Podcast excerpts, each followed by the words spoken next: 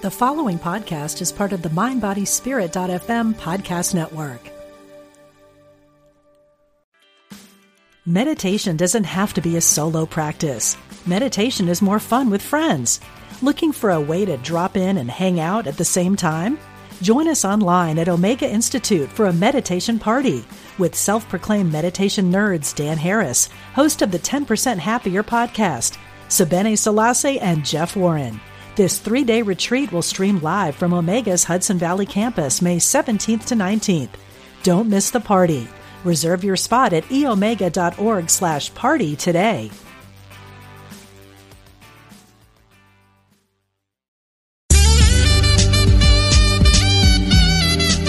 Unity Online Radio, the voice of an awakening world.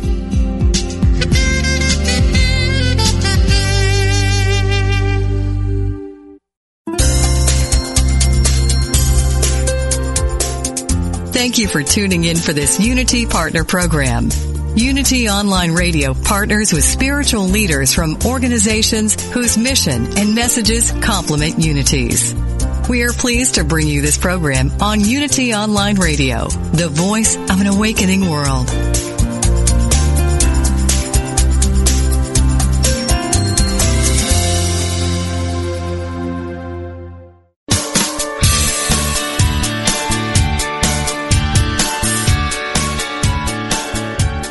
Welcome to Main Street Vegan with host Victoria Moran.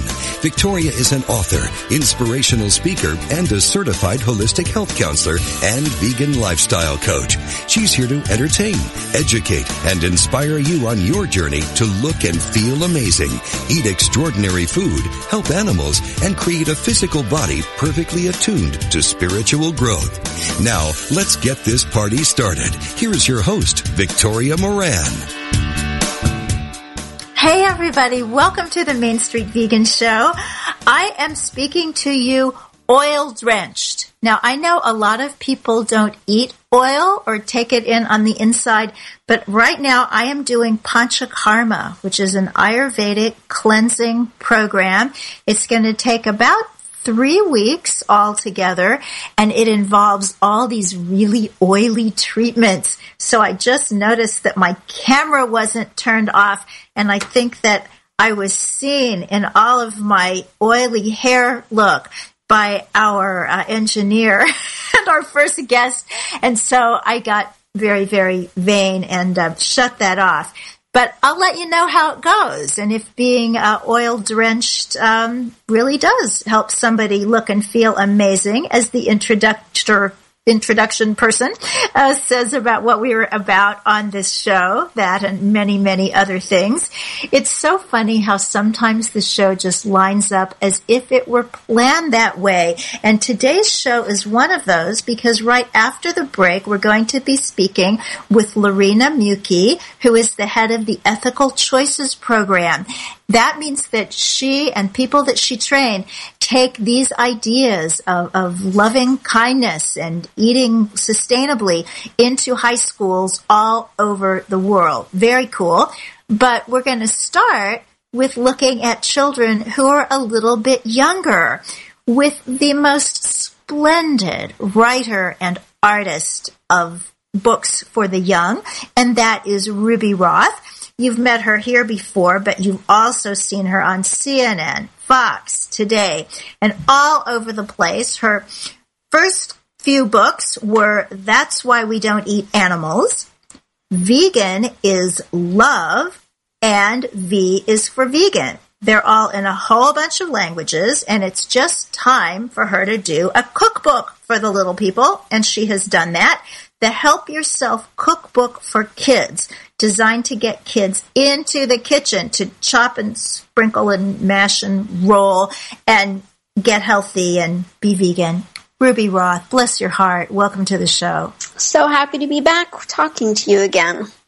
It is lovely to be talking with you. We did meet out in LA last year in that wonderful artsy Silver Lake district. I will always remember that. And then when I see something about Silver Lake, I always think, well, I was there. I was there with Ruby Roth. so awesome. sweet memory. So for people who don't know you well, just give us a little bit of the backstory. What happened to lead you on a vegan journey? Um, I think that I was always vegan at heart, and I think most people are. Um, but like me, we don't know it yet until we have the information. Um, I was raised by a mom who's vegetarian. I lived in Hawaii on an organic tree farm. Um, I was always interested in social justice and politics and considered myself a healthy person, health conscious, liked health food. Um, and one day in, in, my college years, a friend of mine who was vegan said, Hey, your um, eating habits don't match your morals and your values. And I, that stopped me in my tracks. Um, and I really took a look at my eating habits and what I was participating in. Um, I had always planned on being an artist, but I wanted to be an artist with a cause and not just um, a gallery artist that was doing work for pure expression. And um, I was teaching art in an after school program and decided that um, I, I, wanted to create something that I could use to talk to my students um, about my habits and all these questions they were asking me about my food choices. And so I put my interest in social justice and um, politics together with art and created the children's books that I wanted to see on the marketplace. Well, and they're beautiful and they've attracted a lot of attention. I think it was your second book, Vegan is Love, that really had people being nasty to you on TV. what was that like and, and what's it like now a few years later looking back on the fallout of all that? Well, I definitely see the shift in the mainstream. Um, I think due to everybody's work and everybody's input and sharing of information, which vegans are so good at. Um, but in 2012, there really wasn't any discussion um, of veganism too much in the major media, and especially none about children and veganism. So, bringing that um, discussion to the mainstream really brought up what the media was uh, deeming controversial and that, you know, we weren't sure if this was healthy for kids or, you know, they were calling my book, um, um, scary and inappropriate for children when really there's nothing in it that a child wouldn't see at the grocery store or, you know, on a cooking channel. Um, but I think it was just proof that people, you know, do not know what they're eating and participating in. And, by calling my books controversial, what what the media was saying was that what we do to animals is scary. Um, so I think therein lies the problem, and they were proof of the problem by, you know, by calling, t- you know, telling kids the truth um, by finding a problem with that. Yeah, well, it's wonderful in, in a way. I mean, I know it must have been really hard to go through, but the fact that you built that reputation, so now whatever you do, everybody knows, certainly in the vegan world, that it's going to be extremely high quality. In fact, it's interesting. I always post about the show that's coming up, the live show, even though the lion's share of our listeners listen to the podcast later. So I should really probably promote more after the show. But it's very interesting. I, I get feedback after people have heard a guest on the show and they say, I liked so and so, whatever. I got so much great feedback, Ruby, just saying that you were going to be on. People absolutely love you. And one person just did capital R, capital U, capital B, capital Y. So you have a lot of friends and a lot of fans out there. Now, the Help Yourself cookbook for kids, I don't think has anything controversial in it. It just has a lot of amazingly great food. Now, some people would say, oh, my kid would never eat mushroom jerky. My kid wouldn't eat kale chips. What's been your experience with that? Um, I've received the greatest pictures and the greatest feedback from families, and, and they're definitely not all vegan. This is the first book that I made specifically for a mainstream audience. It doesn't even say vegan on the cover. It says plant based. And, um, what people are telling me is that because this book speaks directly to kids and is written directly for them, um, that kids are getting into the kitchen. They're so excited to have a book of their own with like their own food. And, you know, they're telling me the kids are making the food. They're so excited about it They're asking for second helpings. They're drinking more um, fluids and being more hydrated than ever. You know, like these are all little things that parents have trouble with. And I'm super happy to have created a resource that is doing what I meant it to do, which is just engage kids um, and get them interested in whole foods. Um, I think a lot of what's out there um, often tries to trick kids or sneak healthy ingredients in. And I think that is absolutely the wrong thing to do and the wrong approach um, when kids will very easily get on board if you engage them. Well, you do such a beautiful job, and of course, the artwork is just absolutely stunning. This is kind of a coffee table kids book as well as a great cookbook. So I know that you have a stepdaughter who I'm shocked to learn is now 11. Why yes. do other people's children grow so fast? So was she your inspiration? What made you want to do this particular book? Um, she's always my inspiration in all of my books. She was born and raised vegan, and she's a super little athlete and jujitsu um, practitioner. Um, but with this particular book, um, I got a lot of requests from families, vegan families, to create a book that they could share with their families and family, other family members and friends that weren't necessarily vegan without putting pressure um, on the recipients. And while my first books were really created for vegan families, um, I wanted to create a book um, that fulfilled these needs. And th- this is actually how I eat and when I'm cooking for myself and cooking for my family. And I, they are super simple recipes, and a lot of it is um, ingredients that people are already familiar with, plus you know some in- superfood ingredients that people I, I think should start working into their normal repertoires and that are easily accessible these days at any health food store. Um, and it's doing it's doing the work that I wanted it to do, which was to get into mainstream households and start um, encouraging kids to have an authentic relationship with their food. So let's talk about that. There seems to be this split in the vegan movement right now of people who are gung ho, push for the vegan, only vegan, anything short of vegan will not do. And then another contingent that is saying, don't say vegan. Let's just try to kind of sneak some of this in. So is there a middle ground? Where are you in that whole great divide? Um, I feel always, but what it comes down to for me is what is most um, effective. And I think you have to be strategic um, as activists in what is effective. And if it's more effective to say plant based in a certain scenario, then say plant based. And if it's more effective to say vegan, then say vegan. Um, but I think as activists, you also have to be a really good listener to be effective and to do efficient work. And um, to me, that means listening to the people or the audience that is in front of you.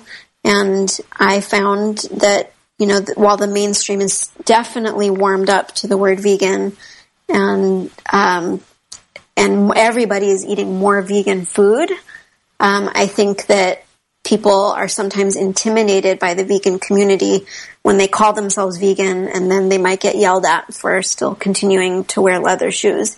And I don't think that's fair. Everyone's on their own journey. And um, I certainly, you know, was wearing leather shoes before I wasn't wearing leather shoes, and I wouldn't I wouldn't have appreciated being, you know, being yelled at, um, which I do see a lot of. So I think it comes down to um, efficiency and, and being effective and um, knowing your audience. And you have just proven that one can be an artist and a pragmatist. so as as we get close to the end here, I just want to ask you about children. I mean, you, you live with one, they're your audience. What do you hear from your stepdaughter or maybe other kids? What's it like to be a child vegan these days? You know, I find such strength in them. They're often the only ones in their classrooms. You know, even here in LA, where, you know, it's so progressive and people are health conscious. Um, there's been many years where my stepdaughter is the only one, and I meet a lot of kids at book signings who are the only ones in their classrooms. And I think that it's one of the a great proof that veganism is such a great teacher. You know, beyond just the practical benefits of health and saving animals and the environment. I think it teaches the having a vegan education really teaches you grit and persistence and strength. Um, because these kids are determined to go on, you know, no matter what their peers are doing. And they're compassionate. They're not angry. They want to make a difference. And, um, I think it's just a great lesson and they're great examples of you know, what the next, the potential of the next generation could be. It's very exciting. And thank goodness they have your wonderful books to grow up on. I mentioned that you were going to be on the show to someone and she was saying, Oh, oh, my daughter can't get enough of those books. So, oh, that's awesome. It makes oh, my oh, day at someone else, um, the film, I'm, I'm helping a, a, filmmaker down in, in Florida, Thomas Wade Jackson. He's doing a beautiful documentary called The Compassion Project, geared to trying to interest people who identify as religious or spiritual in vegan ideals. Mm, yes. And when he saw that you were going to be on the show, he said, Oh, tell him that he has a dad and a three year old in Florida Oh, just it's great. Just depend on the books. It's great, so, and you know this whole vegan movement is grassroots. You know, I, I see it as a people's movement and not a legislative movement. And so it's really an honor for me to be a part of this worldwide community that is helping one another, and we're all working for a cause that's not you know not just our our own work, but um, to change the trajectory uh, that our world is on. Absolutely. Do you have an idea for the next book? Oh, I have a million ideas. so people can stay tuned and, and follow me at uh, we don't eat animals.com and on Instagram, Ruby underscore Roth. And um, happy to continue growing this network and helping each other with, with projects. Wonderful. And we will put all those URLs on the show notes at mainstreetvegan.net. So if you are out running or walking your dog and you didn't get a chance to write down Facebook, we don't eat animals or Twitter and Instagram, Ruby underscore Roth, all of that will be uh, on the show notes and you can find Ruby everywhere as well as Silver Lake in Los Angeles. Thank you so much, Ruby, and congratulations on another wonder. Thank you, Victoria, and for all of your work too. Thank you. Everybody else, stay with us. We will be back with the Ethical Choices Program. Don't we all want to be making those?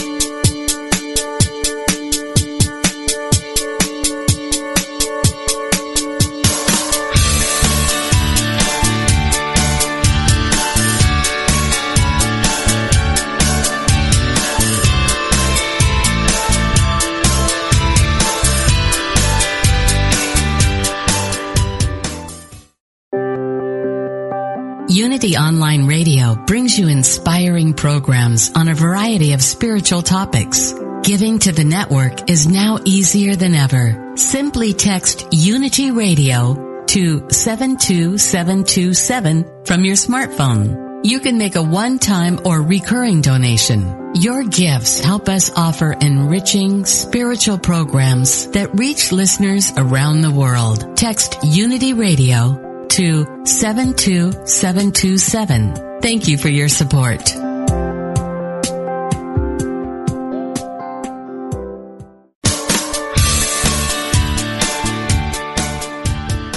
What if you could experience vibrant health, help heal the planet, and be a great friend to God's animal kingdom through simple choices you make at breakfast, lunch, and dinner? Authors Victoria and Adair Moran say you can do this easily, affordably, and deliciously in their new book, Main Street Vegan. Everything you need to know to eat healthfully and live compassionately in a real world. Loaded with practical tips, straightforward information, and fabulous recipes, Main Street Vegan will help you on your journey toward a plant-based diet. The perks include more energy, an easy way to keep your weight where you want it, feeling younger as you grow older, and maybe even a boost to your spiritual life. Purchase Main Street Vegan from BN.com, Amazon.com, or your favorite bookseller.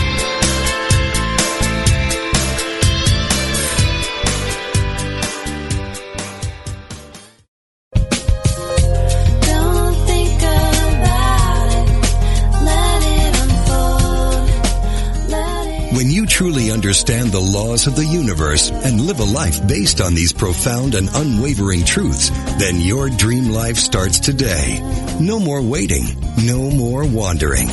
If you're ready to let go of the striving and move into the allowing, you're ready for everyday attraction on Unity Online Radio.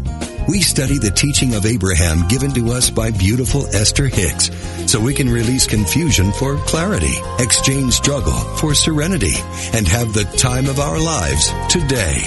Join host Ray Zander every Friday at noon Central Time, 10 a.m. Pacific on Unity Online Radio for Everyday Attraction, where the law of attraction gets real.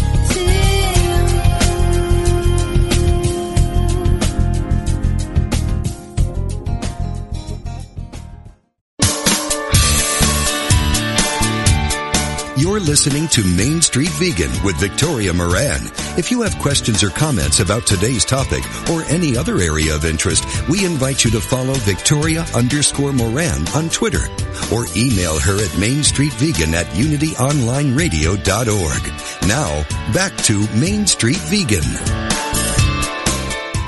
Hey, everybody, welcome back to the program. Just want to um, steer your attention to the Main Street Vegan blog. You can just go to mainstreetvegan.net, click on blog, and it's really fun because you get a different blogger every single week, except I kind of cycle through for the first Tuesday of the month.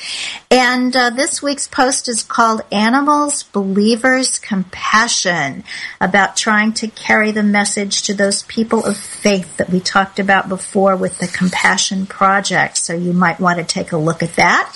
But right now, let us continue on our theme because you know what happens when you have little kids and they eat their kale, or even if they don't, they tend to become big kids who want to think for themselves and make their own decisions. And how cool would it be if hundreds and thousands of teenagers lined up to make ethical choices? Well, that is the vision of Lorena, and I am going to say her surname as well as I can. Say it, Lorena. Mucke.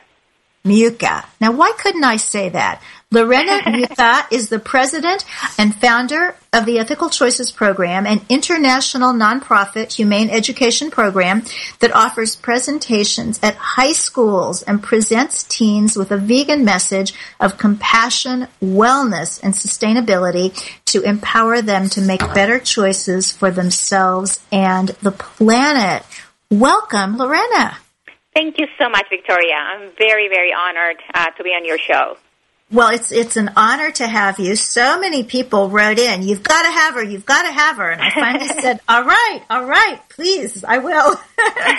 so I just want to know where on earth did you get this astonishing idea? Because I think the first the roadblock that would come to most people's minds is, "Well, you can't take this into public schools. It's too controversial." Right. Um, actually, I've been doing this for about 10 years, but a very local level here in Atlanta, Georgia. And um, it became so uh, big, so fast, um, and it seemed very effective that we thought, well, why not replicate it uh, in other parts of the U.S.? And that's what we did, and it seems it works. Uh, but the reason why I think it works and why we get so easily into schools is because we are um, entirely an education program, um, and that's what differentiates us from other advocacy groups. So we present the information in a very judgment, non-judgmental, very respectful way, very uh, science-based uh, manner, and humorous to teachers. That really there's no controversy whatsoever um, in their minds. So what happens? You train the instructors and then they get the high schools to say yes? Correct. Um, our educators go through very intensive training and continued evaluations to make sure our program is really exceptional. Um, and we train them very, very specifically on that curriculum that we have developed over many years. They contact the teachers, teachers invite them uh, to their classes, um, and by far, uh, most of the teachers that have invited us continue inviting us semester after semester. So we know that our program is very well received um, wherever we go. That is so exciting. Now, the training that you do, is this online or do people have to go somewhere to get it? Um, the training takes uh, place here in Atlanta. That's where our home base is, so to say. And we bring our educators one time here for a three or four day training, very, very intensive.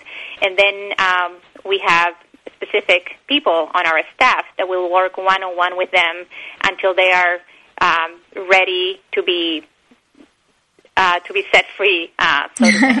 So uh, once we give them the green light, then they start contacting schools. We give them the material, how to contact schools, how to follow up. Um, really, they are very, very well trained by then. Um, and most of our educators have already a background in education. Um, a lot of them are, are year graduates, as you know, um, and that's fantastic. Um, many of them have been in the education field already. Um, a lot of all of them are vegans because, of course, we don't want to only talk the talk, but also uh, walk the talk, right? Um, so, so really, the people that we have is, is what makes our program so so good.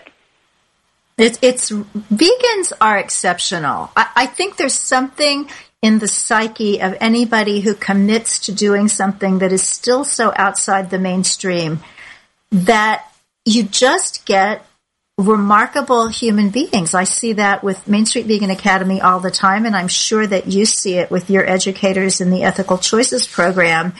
It, it's almost astonishing. Sometimes I sit back and think, okay, I know what the norm is supposed to be. Why aren't I getting more people who aren't amazing? But vegans tend to be amazing. Yes, vegans are um, tireless. They're passionate. They're committed. Uh, they always go the extra mile. So it's true. They're exceptional human beings, and I am uh, so honored to to be uh, the leader of such an amazing group because I couldn't ask for for better people to work with me. Oh, that's wonderful. So, what does it take? Uh, do you do people have to apply? Uh, what's the process for accepting someone Yes, into the um, program? They apply. Uh, we have the application on our website, so they send us a cover letter and a resume, um, and um, then they go through um, several interviews, like any other job. And if they, you know, get accepted, they go through the training. But anyone can really apply as long as they're vegan, they love to work with teenagers, and they have uh, the passion to change the world. That's really the, the three most important requirements. Well, I think uh, all of them except love to work with teenagers. You might just get thousands of people. Yes, that's true.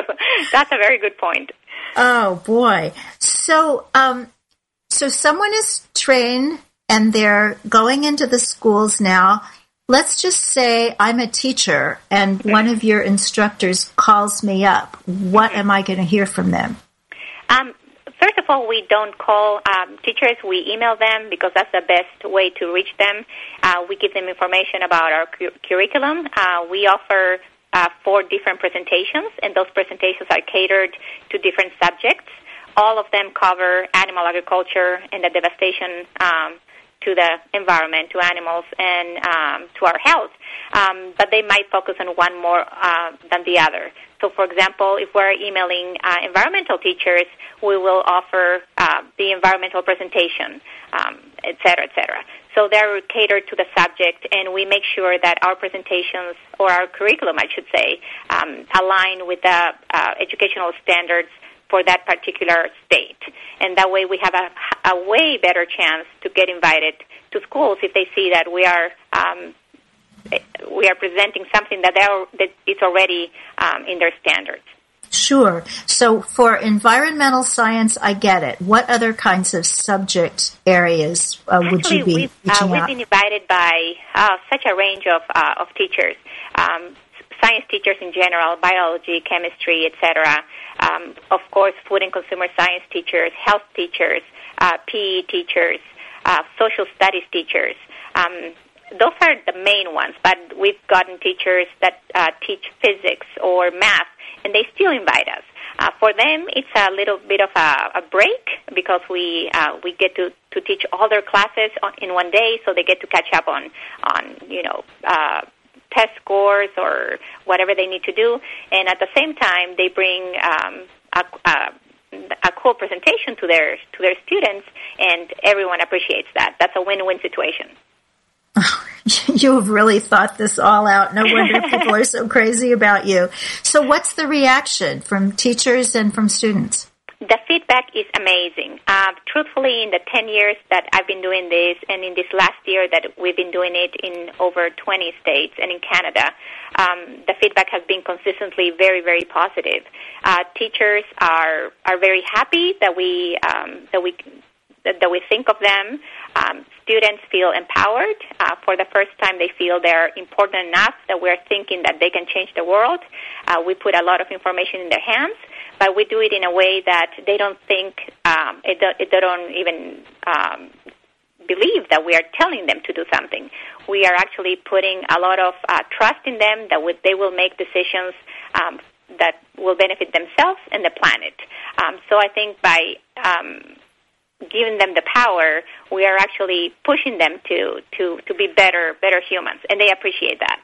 Ah. Um, parents are always very happy too. If you can imagine um, when a teenager comes home and they're passionate about animals or their own health or the environment, um, they're happy, right? Because uh, that age is such a tricky age that um, you know if they can if they can channel that defiance, that rebellion towards a greater cause, then parents are happy too. Well, I would think unless the parents were in the industry, I think particularly in farming communities, and I, I know uh, one of your graduates, who's also one of my graduates, uh, Sally Sanders, had talked Yes. about going into a school in in uh, one of these areas, and actually sh- she was much better received than I thought she would have been. Do you have any stories about some of those kinds of uh, communities? Yes. Um, many of us have, have taught um, at or have given presentations at rural um, communities, and also um, I've had the great opportunity to teach at very wealthy um, private schools that um, happen to have some of the parents in the cattlemen's uh, beef association, for example. Um, sometimes we get a lot of uh, backlash, I guess, but at the same time, um, our presentations are so factual. They're so um, not confronta- confrontational that really there's not much discussion or not much controversy that we raise. We simply put information in the hands of students so they can make their own decisions. We've had ag teachers or um, you know 4-H teachers. Um, if people are not familiar with these programs, I'd be glad to explain. Um, but um, they themselves are happy that we're bringing up some issues that um, are are very serious and that they want their students uh, to know. So, in general, I think that by now, if we were creating so much controversy, we would we would have been shut down. But uh, the opposite is the truth. The truth. We are growing very very quickly. Um, we hope to have about 100 educators uh, next year, covering nearly every state, and um, our educators are getting into schools. Uh, quite easily. Um, I think um, many ways I've said that before that uh, getting into schools is the easy part. The hard part is to actually deliver the information in a sensitive way, in a non-controversial way, and actually build a relationship with the teachers and schools so we get invited back. And that's where we're working very hard, and I think we're doing a good job at. No, that's wonderful because I think when most people think about humane education, they think about companion animals and possibly wildlife. So you're really offering something very unique that probably most of these teachers have never heard of before. Correct. Um, and actually, I think human education is taking a different perspective, which I'm very glad um, glad for because human education really empowers um, or aims to empower people to make thoughtful, responsible decisions. And human education really promotes compassion and justice and integrity. So if we focus on these qualities, I think uh, nobody would argue against them. Um, so in our view, when we go present at schools, we really uh, look at the individual, whether it's a teacher or a student, as a human being. There's no gender, no race, no faith, uh, no sexual orientation. There's no boundaries. Um, there's only a human being with a capacity uh, to make uh, decisions that would benefit everyone. And I think when people are treated that way, when people are treated with compassion and respect um, and consideration, they react better. Um, and that's that's our goal for them to just think about these issues and consider them. Well, you're doing a beautiful, beautiful job. So, do you know how effective you are? Do you have any numbers? We don't have hard data as you know per numbers, um, but we have um, a lot of uh, data that we've, that we've gathered throughout the years. A lot of it is anecdotal. A lot of it is in the form of emails and letters. Um, so we have to say that we believe that um, one of out of 30 students in average um, in every class um, goes vegan. Uh, That's what we've been able to gather. Uh, about five of them make drastic um, food changes. Many of our of our students um, have already contacted us, uh, you know, throughout the years, saying that they've influenced their families or that they've uh, been able to create an animal welfare club in their schools or their or an environmental club. Um, a lot of those um, students also have um, done projects on these uh, issues. So we know that that our program is making them think. We um, also believe that um, either making people vegan or not is not a good um, measurement of how effective we are because I think science and well studies in general have shown that sometimes we have to hear the same information many times before we change our our habits. So we don't know if you know when we present at schools that might be the first time that someone hear this information or it might be the 30th time. But we know for sure that we are planting a seed. And that was going to be my next question. How much do your educators report back that these students already know? Are there still kids out there who have never heard of a vegan? Or is this something that is pretty much in the collective psyche? They just need more direct information. Yes. Um, so when we started 10 years ago, I have to say that most of the kids uh, that we presented to had had no idea what a vegan was or what uh, was going on with the animal agriculture industry, what a factory farm was, or how a slaughterhouse, um, you know, killed animals. Um, nowadays, thanks for thanks to social media, uh, the information is there. Not just social media, but you know, radio shows like yours or documentaries, etc.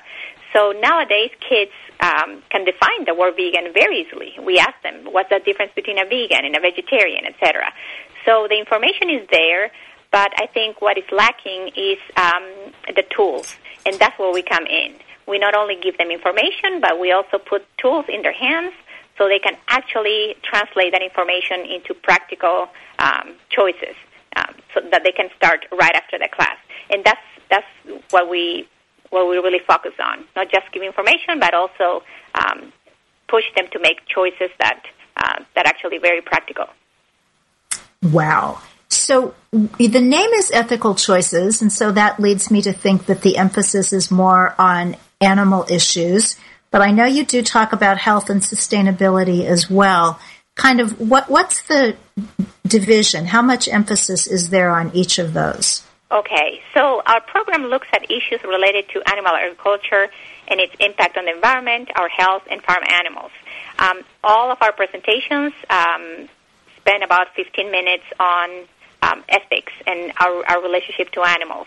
Um, so all of them cover the animal sentience part. Um, you know that the issue that animals suffer, that they value their life as much as we value ours. So that part is very common in all presentations. Uh, the only difference is that uh, each presentation has more emphasis on either environmental or health or um, animal agriculture, but all of them uh, cover the basis of um, you know, animal sentience. I see. So you're you're not leaving anything out. No, we're it- not, because we think that um, if they get that part right, um, I think um, there's much more success in, or mi- it's it's more likely that they will, if they make any change, that that change will last. We know that a lot of people make changes due to health or environment, but if the ethics is not there, it might not last as long. So we want to make sure that they understand that um, from an ethical point of view, um, it's just you know we don't need to kill animals uh, to survive, and or actually to thrive, right? Not even survive. Absolutely. I'm speaking with Lorena Mucke, if I said that right, and if I didn't, Yeah, pardon me, of the Ethical Choices Program. You can find more information at ethicalchoicesprogram.org and their Ethical Choices Program with a couple of hyphens on Facebook. I'll put all that on the show notes at mainstreetvegan.net. So, Lorena, you didn't start out as anything close to vegan, and, and you were actually an hmm. animal science major at Texas A&M University. how did you get there, and how did you leave that? Well, it was thanks to them actually. Um, you might have noticed um, my accent. I am from uh, South America. I was born in Bolivia, but I lived um, my childhood years in Bolivia and Argentina. And Argentina is one of the biggest beef producers in the world. So I got to eat steak uh, many times uh, every week. I ate steak for many lifetimes, I think. and um, so when I uh, got to Texas A&M University, um, all I wanted to do was to work with animals. That I've always loved animals. So I thought, why not, you know, be an animal science major student? Um, but lo and behold, um, I am very thankful for those first two years because I got to visit factory farms, uh, slaughterhouses, uh, witness the mutilation of you know piglets and baby cows and egg laying hens, and that was a wake up call. Um, you know, coming face to face with these animals really woke me up um, in many ways. So I made a choice to to quit, and actually I switched majors and I became a zoologist. Um, and later on, I became um, uh, I went to to graduate school uh, for environmental studies. Uh, so kind of this program brings all of my background together, and I think I, I I'm probably the most fortunate person uh, to be doing this. Well, I think the people who work with you and the students who learned from you are probably the most fortunate, and there's some fortunate animals out there too that uh, are going to survive a lot of the horror because of these young people who are learning the things that you're teaching them. So, how about people who work with young people or, or live with young people? Very often these days, it's the teenager who goes vegan and the parents have to be educated. But sometimes it's the other way around. I was talking to some people at a festival this weekend. Uh, uh, one lovely woman whose family isn't vegan. She's, she's the lone vegan out there. So what would you say to, to someone who is vegan, who has teenage children you know, they're at the age where mom all of a sudden doesn't know nearly as much as she used to. How do you work that? Um, well, I think that the best way is to uh, offer information uh, and always ask before, right? I think uh, respect and consideration is very important. Uh, so to offer information and offer support, um, I think that's all we can do, really. Um, I think giving, uh, providing the environment for that seed to sprout is what we're what we're all about. Um, once we have information, we are responsible. Uh, we become carriers or vehicles of that information. Um, but I think many of us who know so much or who want to change the world uh, sometimes want to make people do things that they're not ready to do. So what I would say is to uh, be very considerate, very respectful, um, uh, but definitely, you know, give tools to the person, offer information and tools. Um, there's a lot of social media. Encourage them to join groups, um, maybe to watch a documentary. Um, you know, offer some foods, uh, bring them to a potluck. There's a lot of subtle things that we can do uh, to make people think. And I guess that is irrespective of age. I think that's the same kind of uh, advice you could say. What if I want to get my grandmother to go vegan? Probably about the same kind of information. Yes, I think um, the age is very important in the sense of uh, you know what tools we can provide. I think teenagers uh, um, are obsessed with social media, uh, which which you know we have to take advantage of. I think social media is fantastic. Um, so one of the things that we do is to um, offer them tools on social media so they can be immersed in all these issues and maybe you know uh, learn more about that. So, how would you advise a young person who's looking at college and who wants to do something with animals? I think a lot of them end up in a program like you were in or a kind of pre-vet program and they're horrified by what they see. Are there ways that young people can work with and for animals without getting involved in the exploitation? Absolutely. Um, you know, without saying my age, which is not a big deal, but uh, when I went through college, um, you know, over 25 years ago, they didn't really have uh, many options for me. It was either I, I went through those labs or I would fail the class. Um, nowadays, uh, students have the chance to um, refuse to do certain things, animal testing, for example. Uh, they do a research project instead. Um, the Physicians Committee for Responsible Medicine is fantastic at providing models and other things. Um, but I think um, more, more than anything, I encourage uh, college students to um, meet up with other people uh, with their same mindset. If you are an animal lover, um, you are bound to encounter many, many other animal lovers around. It all it takes is to do, you know, sometimes a Google search in your area. So I think the best thing is to be surrounded by like-minded people, uh, to have the enough uh, enough support and the, the community and the fellowship that is needed to to thrive as a vegan in this non-vegan world. Yet, right? Because pretty soon it'll be a vegan world, I think. Yeah, to me, it sure looks like that. I was saying to somebody this weekend, I always think the world is going vegan until I'm on the road and need breakfast. and then I know there's still a ways to go. Yes, yes. But I'm interested because when I came up with the idea for Main Street Vegan Academy that trains vegan lifestyle coaches, I didn't really come up with it. It literally landed on my brain like a gift from the universe. I don't know how else to describe it. It was just one second. I had never thought of such a thing. And the next sec- second, I knew I had to do it. So I'm always interested in other people's processes. What was your process for starting the Ethical Choices program? Um, I think all vegans, when they learn about the um, unimaginable um, suffering of animals, I think we we are all a, a bit traumatized. And uh, in order to do that, we we got to be selfish in a way and take care of ourselves. And in my case, I thought either you know I help animals somehow, or or, or I'll I'll drown in my in my sorrow, in my you know uh, hopelessness. And I realized that by being as effective as possible and trying to bring some healing into this world, that I felt better about it. Um, so that's when I said, well, you know, it seems that um, I'm a good communicator. Uh, I have a science background. Um, I love to work with teenagers, and I recognize that teenagers uh, are truly the game changers. They're the future decision makers. They will demand, uh, I mean, drive the demand for for foods.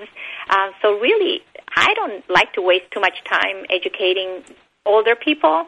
Um, I don't want to call it a waste, but I'm just saying I think it's much more um, efficient and effective to teach the generation that will change the future. So that's when I decided to focus on teenagers. And um, to tell you the truth, I didn't know how it was going to um, all end. I put a curriculum together that I thought it was pretty good. I started knocking at the doors of schools, um, and they started opening their doors, and everything just snowballed from there. So you were the Ethical Choices program for several years, and then you started training these other teachers. Correct. It was just for several years um, to a point that I would mention to people, "Hey, you know what? I I am just uh, uh, saying no to a lot of teachers because I just can't fulfill all these um, requests." and they would say, "Are you crazy? How are you getting into schools?" And somehow the word got to Farm Sanctuary in New York, and um, their education department contacted me and they say, "Well, can we go watch you for a while?" And I said, "Sure," you know. So they sent um, a, a person here, Samantha, and we're good friends now. And she um, spent um, a couple of days just shadowing me through schools, and she was thrilled. And that's when they invited me to Farm Sanctuary to give a talk about what I do. What I do. And after that, is that I was approached by so many people saying, "Well, I want to work for you," and we said, "Well, let's try it," and and it worked. So we are now, like I said, uh, hopefully we're starting the fall semester with about 60 educators. We just finished the semester with 30 of them, and just this 30 gave um, over 750 presentations to 20,000 to 21,000 teenagers. So Wow. we're very happy with the way it's going. We expanded to Canada, and um, we're we're um, expanding to Australia too in the fall. So we know there's a need for these, and um, we want to you know fulfill this need. Oh, that is amazing. yeah, I have a feeling you're going to cover the world. This is, is very, very exciting. So just give us a vision. How do you see veganism over the next 20 years? I truly see veganism as becoming more mainstream every day. Um, there's not a day that I don't learn um, that younger people are do get it. They are the ones that realize that um, we're going through some of the most serious environmental problems, obviously health problems, um, that we don't need um, to be cruel to animals, and that animal agriculture is actually um, the most one of the most cruel systems that that exist and is institutionalized. It's legal, so they are they are the ones that are more um, informed about all these issues. So I think this is like a snowball. Uh, I think we've we've gotten to a point where uh, veganism in ten years is going to be a given, and in twenty years, uh, hopefully, vegans will be you know. Uh, if not the majority, a good good percentage that uh, will just go over the tipping point, and from there, it's what I call the tsunami of vegans, where we'll hopefully uh, take over the world in a good way, right? I mean, vegans um, vegans are are are the best. Uh, they are compassionate. They are uh, they're we we call them um, an army, but an army that is armed with uh, with the best qualities that a that a person can have. So I I am an optimistic. Um, I always think that uh, things are going to turn out all right, and and that's how I live my life. Um, and also because I think that there's so much suffering and so much um, fear and sickness in this world that I don't want to add one iota to it. So when people, you know, ask me why are you so joyful all the time or humorous, uh, it's because I think we need more of that in the world. Um, so that's that's what we're trying to see. I think in 20 years the world is going to be better, better than today. Wow. Well, you're doing such a great job with the Ethical Choices program. I guess nobody could get you to run for president. Maybe that will happen. uh, Thank you. An- I'm not. I'm another not American, though. so finally, just in our, our closing minutes here, what's the last word? What do you want people to know about the Ethical Choices program? Um, we want them uh, to know that we are trying to reach as many teens as, as possible. That we need them to uh, spread the world, uh, the word about our program, um, to share with teachers, with teenagers, with parents. Um, obviously, we're a nonprofit, so um, I don't have to say this, but I'll go ahead and say it that um, we cannot do it without the support of our donors and, and our, you know, fans. Um, so e- either you uh, you can come on board as an educator, or you can be a volunteer, help us put databases together, or emails, or social media, or you can sponsor an educator, donate monthly, so one of our educators can get into schools.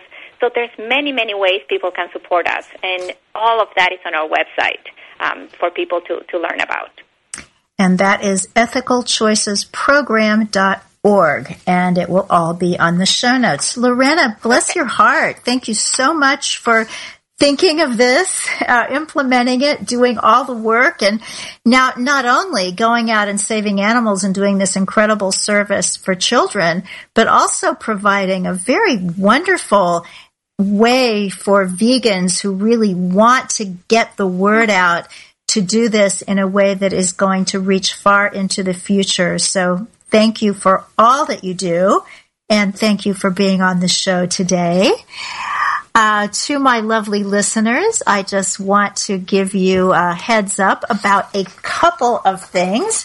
I may have mentioned last week, but I'll mention it again now. I'm on YouTube. You see, it's never too late to do things that teenagers do. I do have a friend. He was on the show actually. Um, a fellow who in his 80s learned to skateboard so that he could have his picture on the cover of a magazine. Well, I didn't quite have to learn that, but I am on YouTube. The channel is Victoria Moran NYC.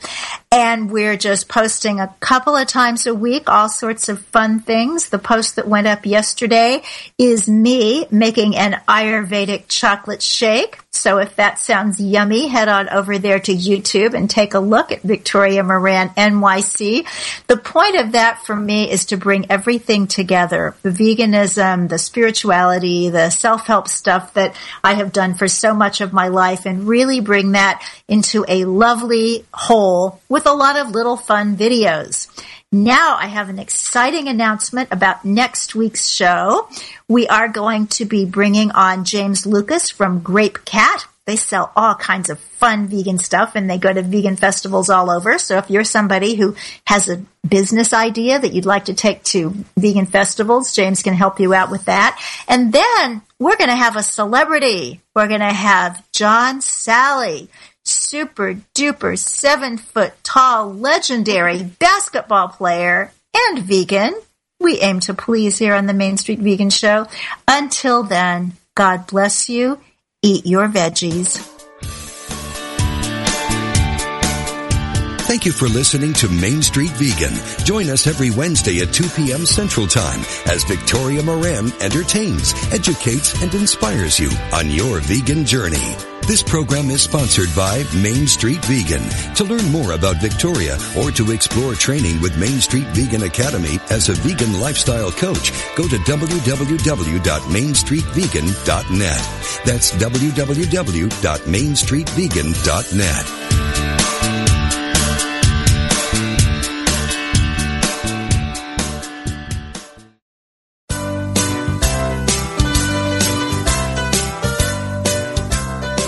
What is the key to happiness?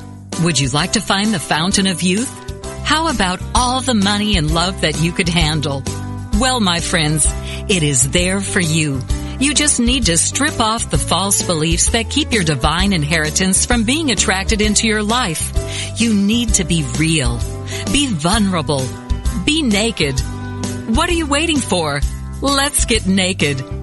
This transformational program with Reverend Heidi Allfree is an invitation to explore and remove the blocks that keep you from emotional freedom.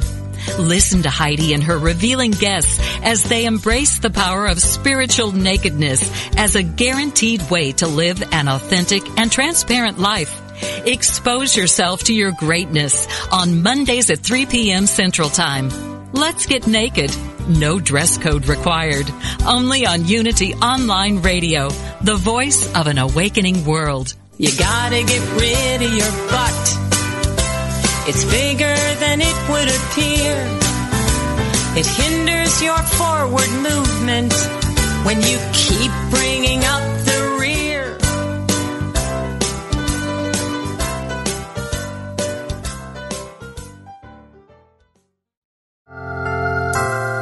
The more we learn about life, the more we realize life never stands still.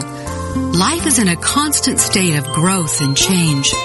In our individual lives, we may resent change or even resist it. We often forget that our resistance doesn't stop life from changing. Our resistance keeps us locked into a negative mindset and blocks our acceptance and enjoyment of life's constant diversity and variety.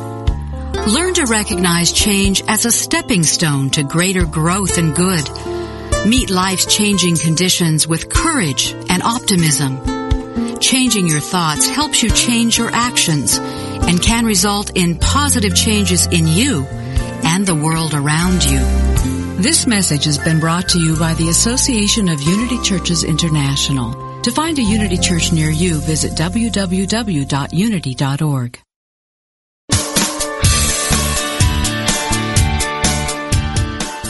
You know the saying, a good deed is its own reward? Well, moving toward a plant-based diet and vegan lifestyle is one kind and compassionate act that isn't just its own reward. It will also reward you with vibrant health, boundless energy, an easy way to keep your weight where you want it. And according to yogis and Unity's co-founder Charles Fillmore, even give a boost to your spiritual life. On Main Street Vegan, the radio program named for the popular book, Victoria Moran will make your move in a vegan direction easy, fun, affordable, and delicious. With enticing topics and entertaining guests every Wednesday at 2 p.m. Central Time, only on Unity Online Radio, the voice of an awakening world.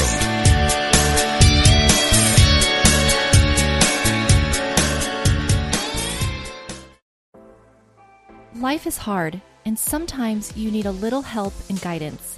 I'm Laura West, host of a Guided Life podcast, and I believe that help is all around us. We just have to ask for it. The universe has a way of guiding us forward with the help of our past loved ones, angels, spirit guides, and ascended masters. On the podcast, I love to explore these ideas with incredible guests and let people know that they are never alone. Make sure you subscribe and follow so you can join me on this journey. Part of the Mind Body network and wherever you get your podcasts.